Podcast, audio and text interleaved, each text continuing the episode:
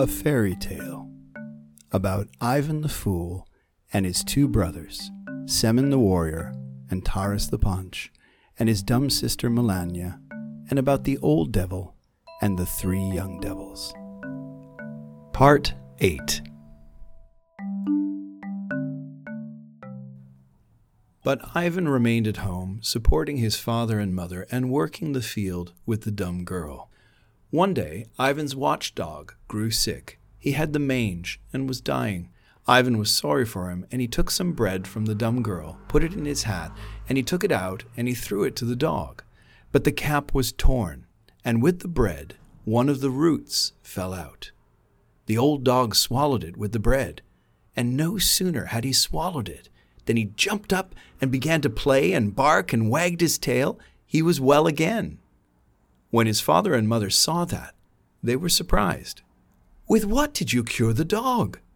And Ivan said to them, I had two roots with which to cure all diseases, and he swallowed one. It happened that at this time the king's daughter grew ill, and the king proclaimed in all the towns and villages that he would reward him who could cure her and that if it should be an unmarried man, he should have his daughter for a wife. The same was also proclaimed in Ivan's village. Ivan's father and mother called him, and they said to him, Have you heard what the king has proclaimed?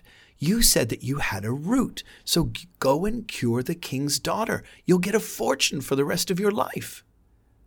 All right, he said, and he got ready to go. He was dressed up and went out on the porch, and he saw a beggar woman with a twisted arm. I have heard you can cure, she said. Cure my arm, for I cannot dress myself. And Ivan said, All right. And he took the root, and he gave it to the beggar woman, and told her to swallow it. She swallowed it, and was cured at once, and could wave her arm. Ivan's parents came out to see him off on the way to becoming king, and when they heard that he had given away the last root and had nothing left with which to cure the king's daughter, they began to upbraid him. You have taken pity on the beggar woman, but you have no pity on the king's daughter. He hitched up the horse, threw a little straw into the hamper, and was getting ready to drive away. Where are you going, fool? to cure the king's daughter. But you have nothing to cure her with. All right, he said, and he drove away. He came to the king's palace, and the moment he stepped on the porch, the king's daughter was cured. The king rejoiced, and he sent for Ivan. He had him all dressed up. Be my son in law, he said. All right, Ivan said, and Ivan married the king's daughter.